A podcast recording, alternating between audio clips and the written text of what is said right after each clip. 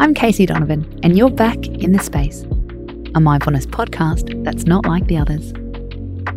Every Thursday, our theme is all about you. Jumping into mindfulness tips to be your best self in ways you might not expect. Tonight, we're going to talk about sleep.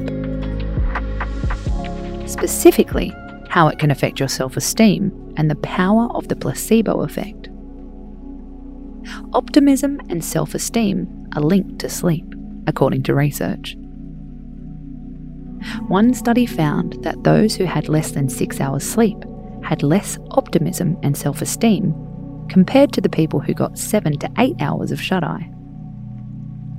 So, how can we stop a terrible night's sleep from convincing us that we're a terrible person? Grab a sharpie, we've got the answer. This tip comes from a movement of mums on the internet. Their kids had separation anxiety about going to school. They wanted to find a way to support them. Open your palm and face it up to the sky. In the middle of your palm, draw a small love heart.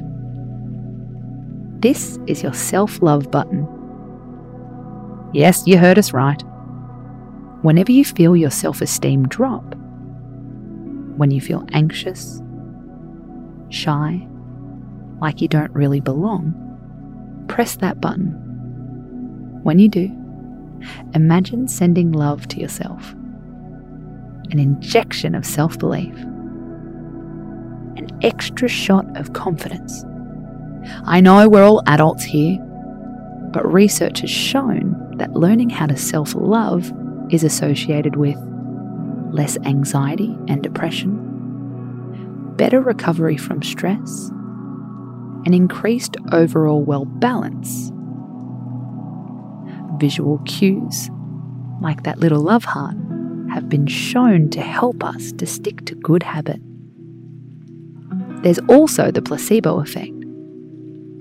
Studies have shown that pressing a placebo button, a fake button which doesn't actually do anything, can help people to feel more in control of a situation. It can also boost our patience and acceptance. Don't take our word for it. Talk to the school kids who press their little heart and give yourself a helping hand. I'm Casey Donovan, and this is The Space. Head back tomorrow for another mood boosting episode. We'll be chatting wedding guest anxiety. It's more common than you think. Space out.